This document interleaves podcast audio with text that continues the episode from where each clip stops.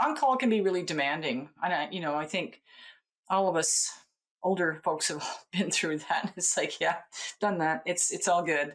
Um, I, again, I, I would say, you know, having a good clinic culture is really important. That you can discuss your cases. Um, you know, have people help guide you through them, you know, a really good working relationship with your um, superiors or the older vets, whatever you want to call them. Even the technicians often have a great amount of knowledge in those practices that they can assist you with. So I wouldn't be afraid to say, you know, I don't know, or I need help with this, or I need to learn something more.